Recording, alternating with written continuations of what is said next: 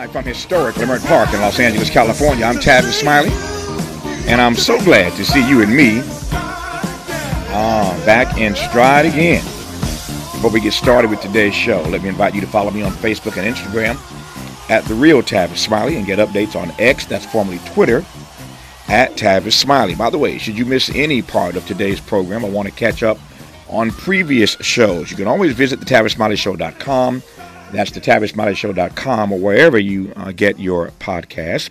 Uh, and listen to us at your leisure. Another great show on tap for you today. In our second hour, our nation's capital, Washington, D.C., was once referred to, uh, uh, colloquially at least, as Chocolate City. In those days, D.C. came to be the nation's murder capital and, for that matter, incarceration capital. So here's my question Have you been to D.C. lately? D.C. is now a haven for wealthy white folk. So, how did that happen? And why is that same reality being replicated in major cities all across America? Uh, do anti black policy decisions drive mass incarceration, gentrification, and racial inequality? Tanya Golash Boza's research draws a direct line between redlining, incarceration, and gentrification, and she'll break it down for us today in our two. In our third hour, a conversation with investigative reporter Jerry Mitchell on reopening unsolved murder cases of the civil rights era. I look forward to that dialogue with Jerry Mitchell in hour three. You'll be fascinated to learn some new data about a number of these cases that are uh, being uh, reopened because they have uh, yet uh, they are yet to be solved. We'll talk about that uh, today in our third hour. But we commence today's show talking politics with our regular contributor, and there's a whole lot to talk about. The renowned civil rights lawyer and towering public intellectual Connie Rice. Connie, how are you today? Hey, Tavis, I'm armed, alarmed, but not yet panicked. armed, alarmed, but not yet panicked. Well, th- there are a whole lot of folk whole lot of folk who panicked yesterday. Uh, and let me just jump right into what caused the panic. For those of us who are black, who are political animals, who follow this stuff every day, uh, this did cause some panic yesterday. Don't know if you saw this story, but I'm going to spend some time on this with Connie before I move to a litany of other issues, including Donald Trump. He and the judge are literally going at it right now in the courtroom. The judge uh, in New York called for a 15 minute recess and told uh, Trump's lawyer, get your client together get him together. Trump and the judge are going at it, yelling at each other in the courtroom. Um, that's what's happening literally as we speak. Uh, we are now commemorating, celebrating the 15th anniversary of the historic election of Barack Hussein Obama 15 years ago. Uh, he was elected uh, the first black president of these United States. Um, Israel has decided to literally turn the uh, Hamas terror attack of October 7th into like a mini movie. It's like a 45 minute movie um, very controversial of what happened on October 7th.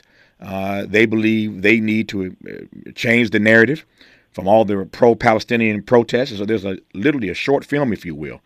Um, no, no, uh, no narration, just footage that's being shown literally today, this week here in L.A. and Hollywood and in New York in certain places. Uh, you got to know somebody to get in to see it. Um, but uh, Israel is really uh, making uh, what some would call a bold, brazen, others think it's a sick decision to just show this footage uh, again as another attempt uh, on their part uh, to sort of change this narrative. Uh, a lot to talk about in this hour. who better than Connie Rice? But I want to start with this. Yesterday, um, many people awoke to this story, front page New York Times. Trump leads in five critical states as voters blast Biden. This is a Siena New York Times poll. Uh, and uh, President Biden is trailing one year out, trailing Donald J. Trump in five of the six most important battleground states one year before the 2024 elections. Now, that headline got a lot of folks' attention, Connie, but when you scroll down in that article, as you and I did, and you continue to read and you get to this paragraph, if you're black, you panic. And I quote from the New York Times Black voters, long a bulwark for Democrats and for Mr. Biden, are now registering 22% support in these states for Mr. Trump, a level unseen in presidential politics for a Republican in modern times. I'll read again in case you didn't hear me. Black voters are now registering 22% support in these critical battleground states that will decide this election The black vote is now 22%, one year out for Donald Trump. Uh, a significant part uh, of the reason that number is 22% is that black men continue to drift toward Donald Trump. These numbers uh, are shocking, uh, to use Connie's words. For many, they were uh, they induced a panic attack yesterday that black people could be at this level in these swing states. Looking at my clock, it'd be unfair to let Connie go and have to cut her off in 20 seconds. So let me uh, just, uh, with that table now being set, you'll want to hear Connie's response to all of that. I can tell you right now, uh, Connie said repeatedly, uh, I, don't, I don't know where else she's going, but I can tell you this somewhere in her commentary is going to be that the Biden administration is in the wrong frame. She said it more than once. Uh, the Biden folk are bringing a knife to a gunfight. Uh, what her take is on this black number. I am anxious to hear myself. You'll hear it from Connie Rice when we come forward on Tavis Smiley. For Smart talk for curious people just like you. Just like you. You're listening to Tavis Smiley. Smiley. Smiley. Tavis Smiley and Connie Rice just getting started in this first hour today. So, Connie, there you have it. Uh, Biden is slipping with black voters. The Hispanic number, I didn't even get into. It ain't much better. Um, all right, Connie, microphone's all yours. I think you made the point, Tavis, which is that this is mostly men because black women are too smart to do this. we we know that, okay? so so let's just focus on you. You you raised the right issue, which is that it's mainly men who like the attitude. And I, I understand it. They like they like the middle finger attitude. They like the fact that Trump thrashes against authority and breaks laws and you know has supermodels on his arm and you know all that macho crap. But, and I understand that, and that's what the attraction is. It's the attitude. It's very similar to what a lot of white men find attractive. Um, so it's, it's a brainstem reaction in a lot of ways. And for those who are more thoughtful about it, it may be that they actually agree that, you know, end the democracy, try autocracy, who knows. Mm-hmm. But I think, I think there, even, you know, even though I had a gin and tonic while I was reading this poll, I think, I think that what it says, when you look at voters saying they trust Trump more than Biden on national security, that's your clue. All right? mm-hmm. Mm-hmm. that that number one, this is a reaction of voters who are gonna who are blaming Biden, not Biden the man, but Biden the symbol of everything that's gone wrong. The world's going topsy turvy uh, you know, the price of eggs is too high. They can't get a mortgage, and the price of gasoline. And they're saying that they tr- they trust Trump, who's never been in a grocery store, wouldn't know how to buy a dozen eggs. Mm-hmm. they trust him more on the economy. Now, what you could trust Trump to do is lie about the economy and tell you that you're imagining uh, inflation not being beat. So you know, you you take a look at this poll, and I think that that that pe- voters are angry and they're lashing out because the world doesn't make any sense anymore. And our institutions have failed for so many generations, both Democratic and Republican regimes, um, that you're having a big swath of the country perhaps saying, you know what, this constitutional order isn't working. That's the third of the country that's going MAGA. Outside of that, you have voters who are angry about this, what they see, even though things – sort of statistically, factually, analytically, the way you and I kind of go through the world. Mm-hmm. The, the for those of us who know inflation is being tamed, African Americans have never had more income than than in the la- you know under the Biden administration. On and on, unemployment has gone down, inflation is getting tamed. None of that matters because people don't feel it yet. And and for them to have gone out on Bidenomics, it makes them it makes the Democrats look more clueless than they actually are, even though they are fairly clueless. So I, I would say a couple of things.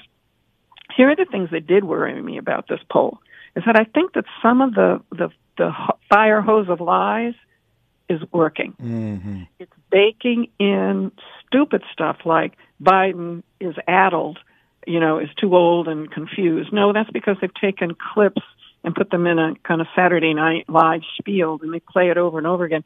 But Trump's nonsense doesn't even get covered. Trump Trump's given speeches where he he said three times when I ran against Obama. He never ran against Obama. He ran against Hillary Clinton. He didn't even know who his opponent was.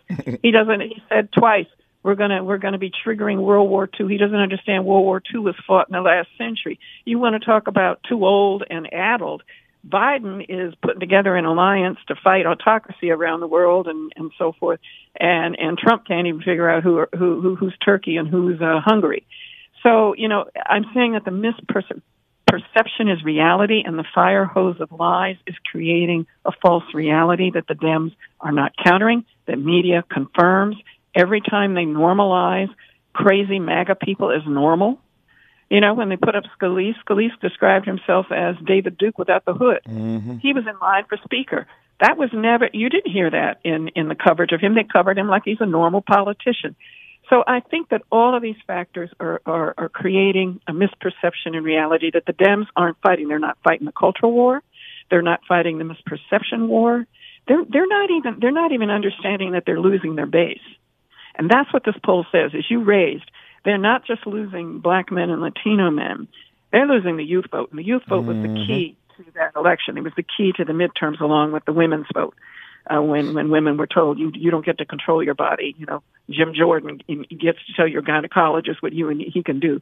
Um, but but with all that you've got, and, and and this poll doesn't even account for the huge reaction of Arab and Muslim voters mm-hmm. who are furious about the one-sided strategy um, in the Middle East. It doesn't even count. And in Michigan, one thing this poll tells us is that if he loses Michigan, if the Democrats lose Michigan, they can't win. Mm-hmm. And that Arab Muslim vote in Ann Arbor, and and that, that's the second biggest population of Arab Americans and Muslim Americans in the country. If he loses those votes, that's his margin of victory in, in Michigan. So I, I think a couple of things just just to kind of wrap this.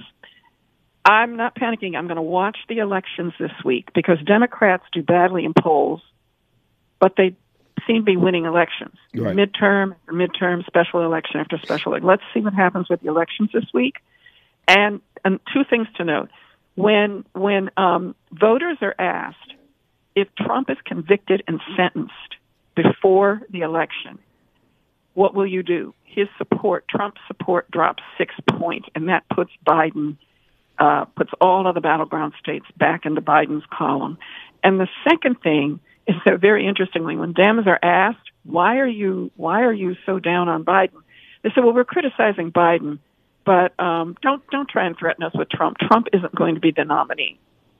They don't believe Trump is going to be the nominee. So I think when the choice becomes clear, mm-hmm. if the Democrats make the stakes clear, they're not explaining the stakes. They're not explaining. Stop trying to convince people you're, you, what you've done is great and get into their reality and mm meet them where their reality is. Mm-hmm. You know, they need to get out of that white paper Washington D.C. nonsense and understand you're in a culture war, you're in a war for democracy, and you've got to tell voters, look, we didn't get everything done, and for African Americans, we apologize for failing you.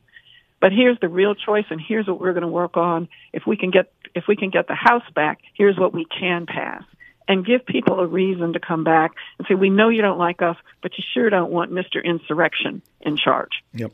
Um, didn't want to interrupt, wanted you to get a chance to lay it out, and you have, so now let me interrogate it in a few different ways. Number one, um, for those who are, in fact, panicked by this poll that uh, that uh, that Trump is leading Biden in all these key battleground states, and if the election were held today, Trump would have 300 in electoral college votes, uh, far surpassing the 270 needed to be elected president. So Biden would go down in flames today uh, if the election were held today. Thankfully, it's not. There's a year to go, and Connie just laid out how she sees them getting in the right frame. I thought about Bill Clinton when Connie was talking. Clinton uh, was right about a lot of things and wrong about a lot of things. He's right about this. Every election is about the future. That's a Bill Clinton line. Every election is about the future, never about the past. You hear Connie's point. Stop telling folk what you've done for them and how great what you've done for them is. Get in their frame, get in their situation, get into their world, and tell them how you're going to help them in the future, even if you failed on certain things you promised when you ran um, the last time around. So I, I, take Connie's point. She's right. Having said that, Connie, there was all this talk about Joe uh, about Joe Biden taking a shellacking in the midterms, and that red wave that they predicted did not happen. So for those who are when they predicted this last time, Connie, it didn't actually happen. Didn't happen for two reasons. Uh, women were angry about being told you don't get to control your body. Mm-hmm. mm-hmm. ended a woman's right to choose. Uh, the Supreme Court, and number two, the youth vote. Right. Young people and young people of color in particular made the difference in the midterms, and they stopped the red wave. Mm-hmm.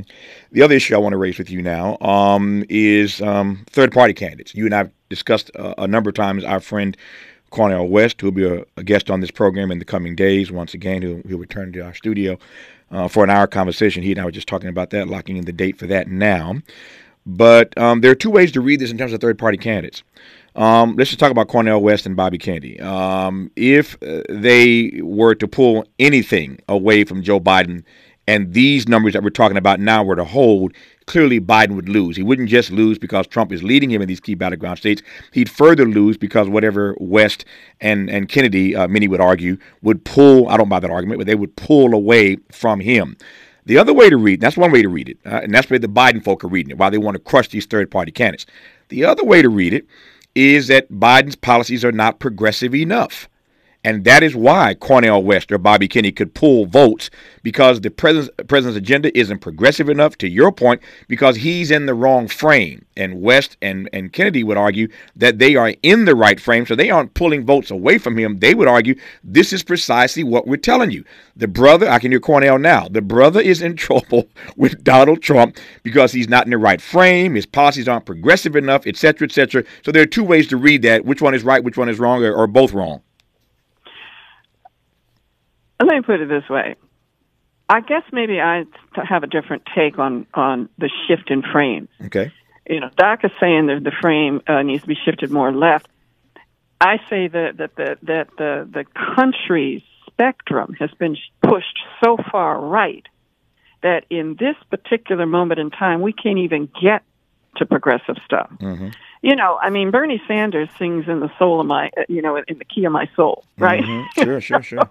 well, I, you know, I, I'm a Demo- I, I'm a social, I'm a democratic socialist. Mm-hmm. I think Norway and Sweden are the way you should organize society. That that your government should be serving upward mobility, not the not not making plutocrats and not not crushing people so low that we have homeless encampments. Mm-hmm. Okay, so I'm with Bernie Sanders and Doc. Realistically, the United States has allowed its political pendulum to be pushed so far right that we have a near Klansman as a nominee for Speaker, mm-hmm. and we have a kinder, gentler white nationalist and Christian supremacist in the Speaker's office right now. So we're we're we're in a Lester Maddox frame right now. we're in a Mm. Strom Thurmond frame. You know, we're we're not in a Barack Obama frame.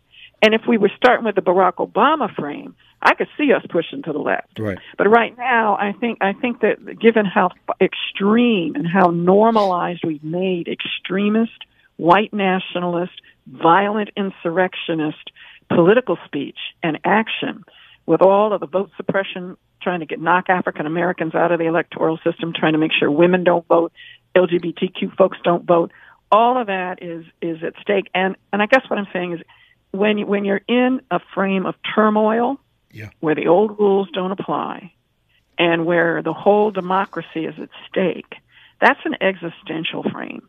And anything that injects uncertainty from third party candidates to this war in the Middle East, this war in the Middle East could end up making Trump the next president if Yeah. it isn't handled. Well, to your, You to, know? yeah, to, to your earlier point, um, uh, Michigan, I know it well. Um, so many Arab Americans live in that state, uh, in Ann Arbor, in Detroit, in that state. They, they, they're, they're, that's home for them. Uh, and and one could argue, uh, if you listen to the rhetoric, one could argue that Joe Biden has already lost Michigan. Why do I say that? Uh, he loses Michigan, it's over. Uh, one could argue he's already lost Michigan in part because these pro Palestinians have made it clear under no conditions, given what's happened already, will they ever vote for Joe Biden again. They've already made that clear. Uh-huh. So I can't imagine him doing a 180 on the Israel Palestine thing. He's not going to do that. And this nonsense last week of we're going to ask Israel to pause the war every now and again so we can get hostages out and aid in, then they go back to bombing again. I mean, that was just an absurd statement as far as I'm concerned. I see, I see what their end game is, but it's just absurd when you look at it, uh, even in a prima facie sort of way. So one could argue that he's already lost in Michigan if these persons are serious when they say we will never, under any circumstances, ever vote for Joe Biden. I digress on that point. Let me push though to the other issue you raised about his age. This poll really, really goes uh, drills drills down into this, and I know he's tired of hearing it. And other folk are tired of hearing it. Those Biden supporters are tired of hearing it. Uh, tired of hearing it because it reminds me again of the Jesse Jackson line. I'd rather have Reagan. I'd I'd rather have Roosevelt in a wheelchair than Reagan on a horse. That's Jesse, classic Jesse Jackson. Give me Roosevelt in a wheelchair than Reagan on a horse. And yet, uh, somebody said this the other day, and I think they're right. It's not, Connie, just that Joe Biden is old. We're not engaging in ageism. That's not the point. He's not just old, he looks frail. He moves frail. He talks frail. So it's not even just his memory. It's that when you look at him, there's nothing about looking at him that inspires anything, and there's nothing he can do about that, Connie. And there's nothing they can do about it, but they but they aren't dealing with it in the right way. Right. Okay, they're not they're not making they're not making it uh, less toxic. Um, he may not look he may not look vigorous, but his thinking and his leadership in the global stage is very very vigorous. That that one and a half hour State of the Union debate that he had with with screaming Republicans in the audience, mm-hmm. he was brilliant on that. That was very clear. Mm-hmm. There was no script there. So so when you know if he's fairly portrayed, he's you know on the stuff that's important, he's making the right. He's well, he's making strategic decisions that are based in some kind of analysis. He's not he's not senile. He's not. So all of that is nonsense. And and Trump, on the other hand, if you listen to his speeches, I don't know where they. My, my theory is, especially if you talk about the subgroups of African Americans, Muslim Americans, Arab Americans. Mm-hmm.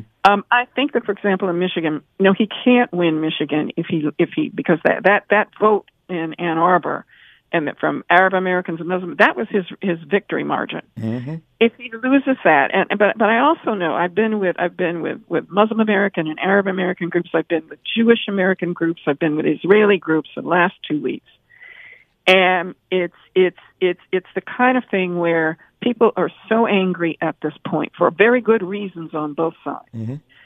that I'm thinking that as the outrage subsides, and if there's a more sensible approach to this, to the madness that we see, um, that that when Arab and Muslim Americans see that Trump has already promised to reinstitute the Muslim ban, mm-hmm. you might get some of those votes back, and yeah. the Democrats can make up with female votes.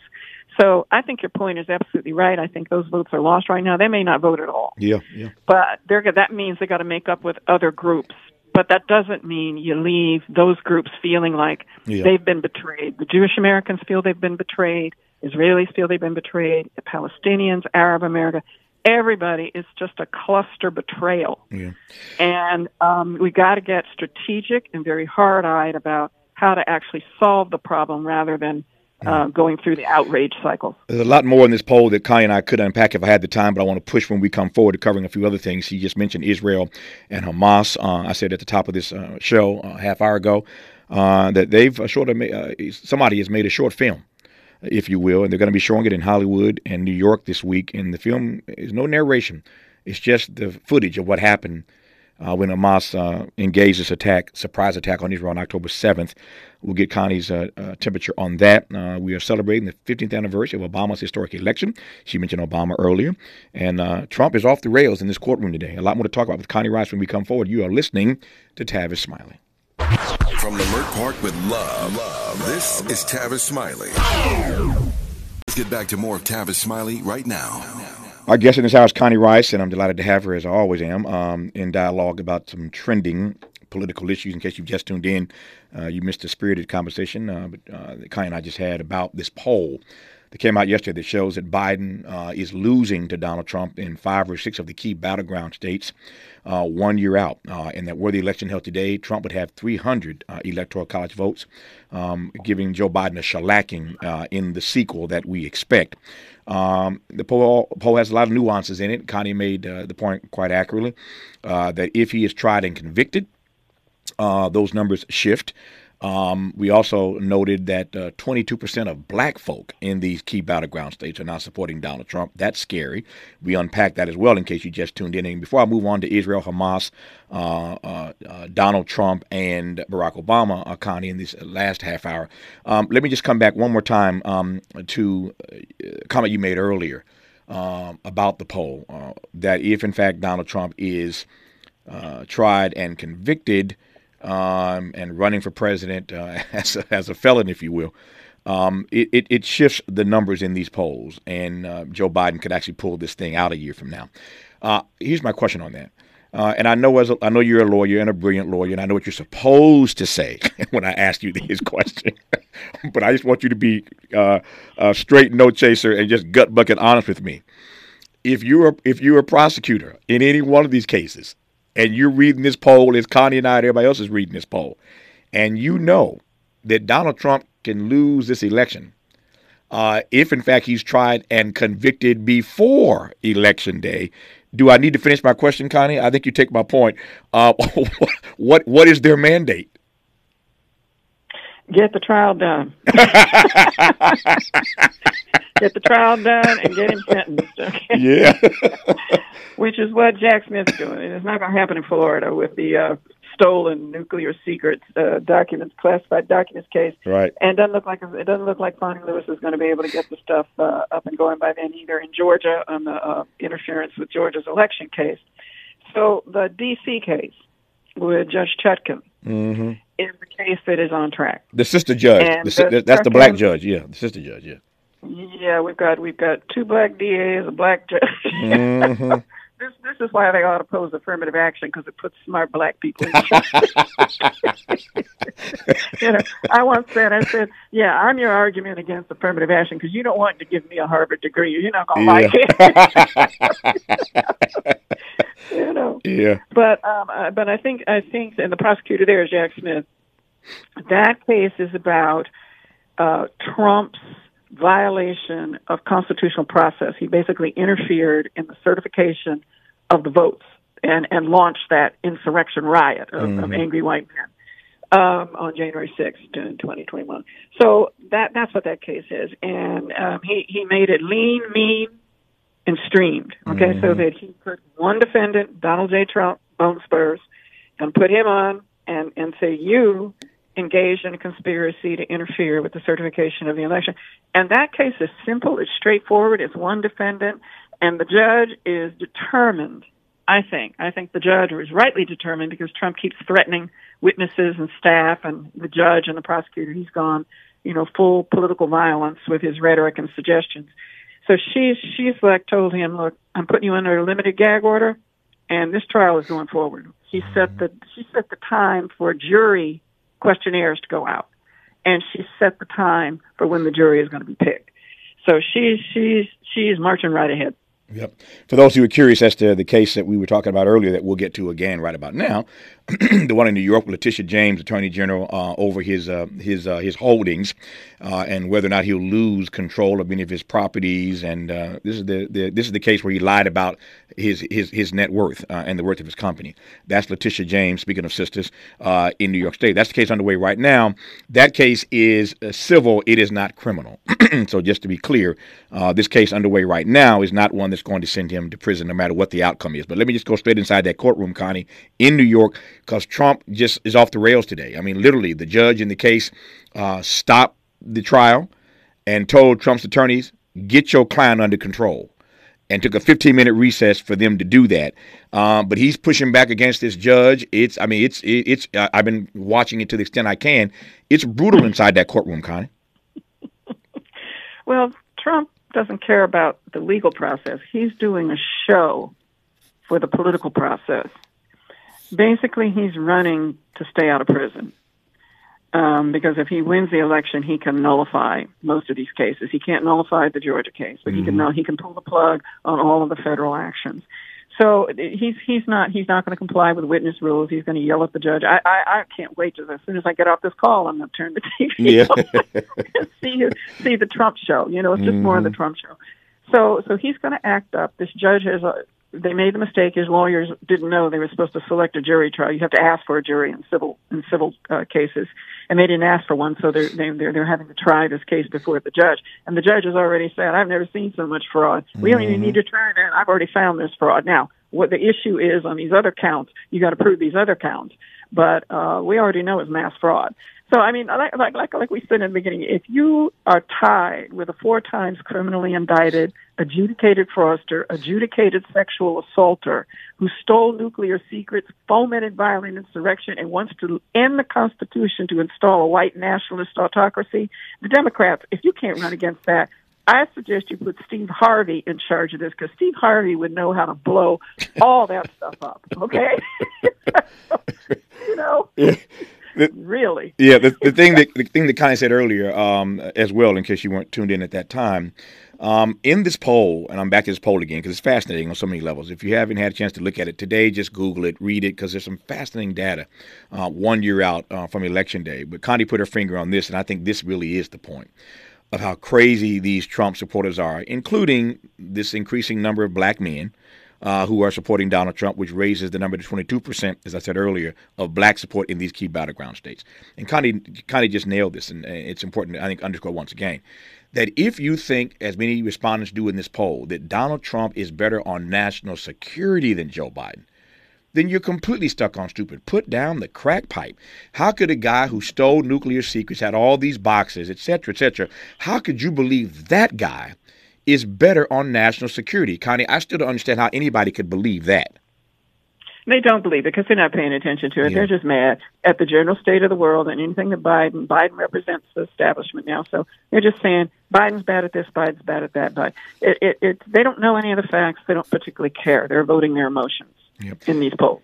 I take it. When we come forward, um, we'll go straight to a conversation about. Uh, it's called "Bearing Witness." This is the um, the short film um, that's been put together um, about what happened on October seventh when Hamas uh, surprised Israel with this attack, and folk were uh, a pretty savage attack, as, as, you well know. No matter what you think of what's happening right now, this attack on October 7th pretty savage. Uh, no denying that.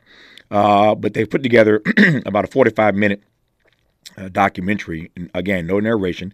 It's called Bearing Witness to the October 7th Massacre. And Israel has had enough of this narrative as they see it shifting in a pro Palestinian sort of way. And so they want to uh, pull the narrative back on their side of the aisle. So they put together this documentary. Uh, it's being shown to uh, certain audiences this week in Hollywood and in New York.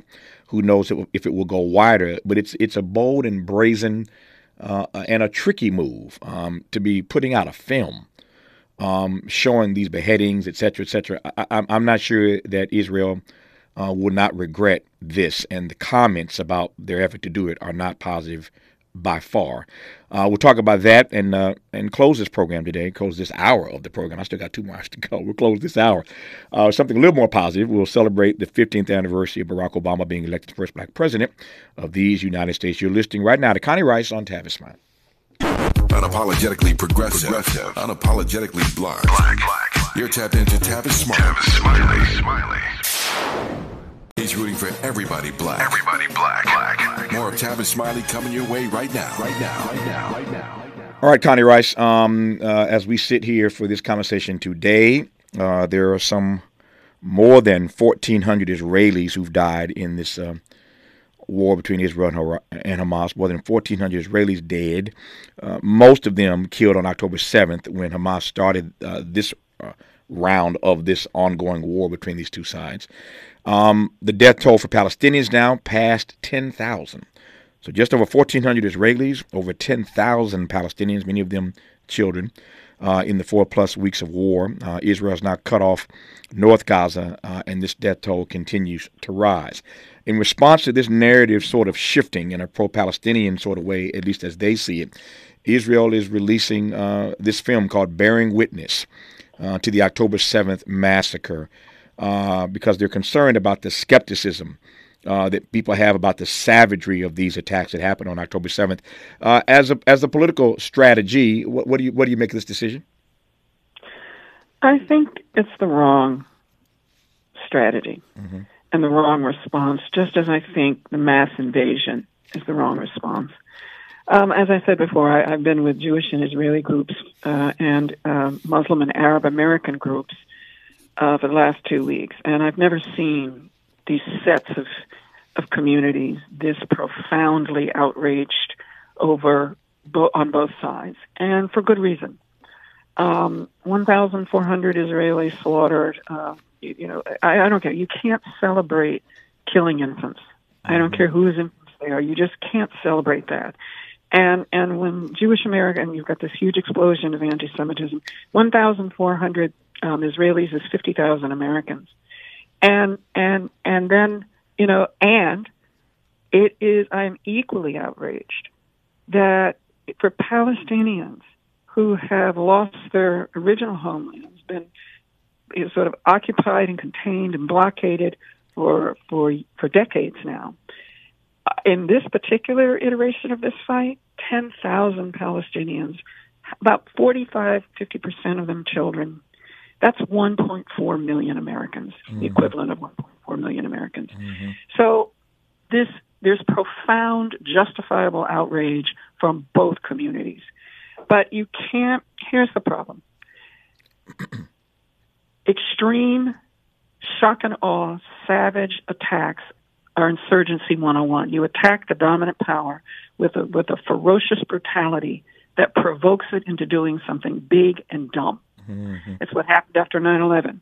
Big and dumb is invading Iraq. Mm-hmm. Yeah. Yep, Big and dumb is invading Afghanistan mm-hmm. with, with, with battalions and everything we had in our military. So the Israelis have fallen for the same bait. Yeah. And the only way, the problem is, you know, they're, they're saying we have no choice.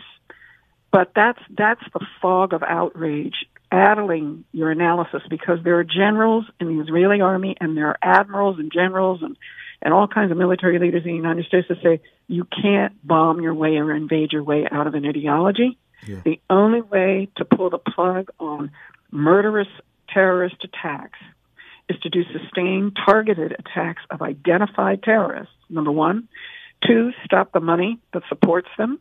And three, you have got to do justice. You've got to provide security and prosperity yeah. in a two state solution.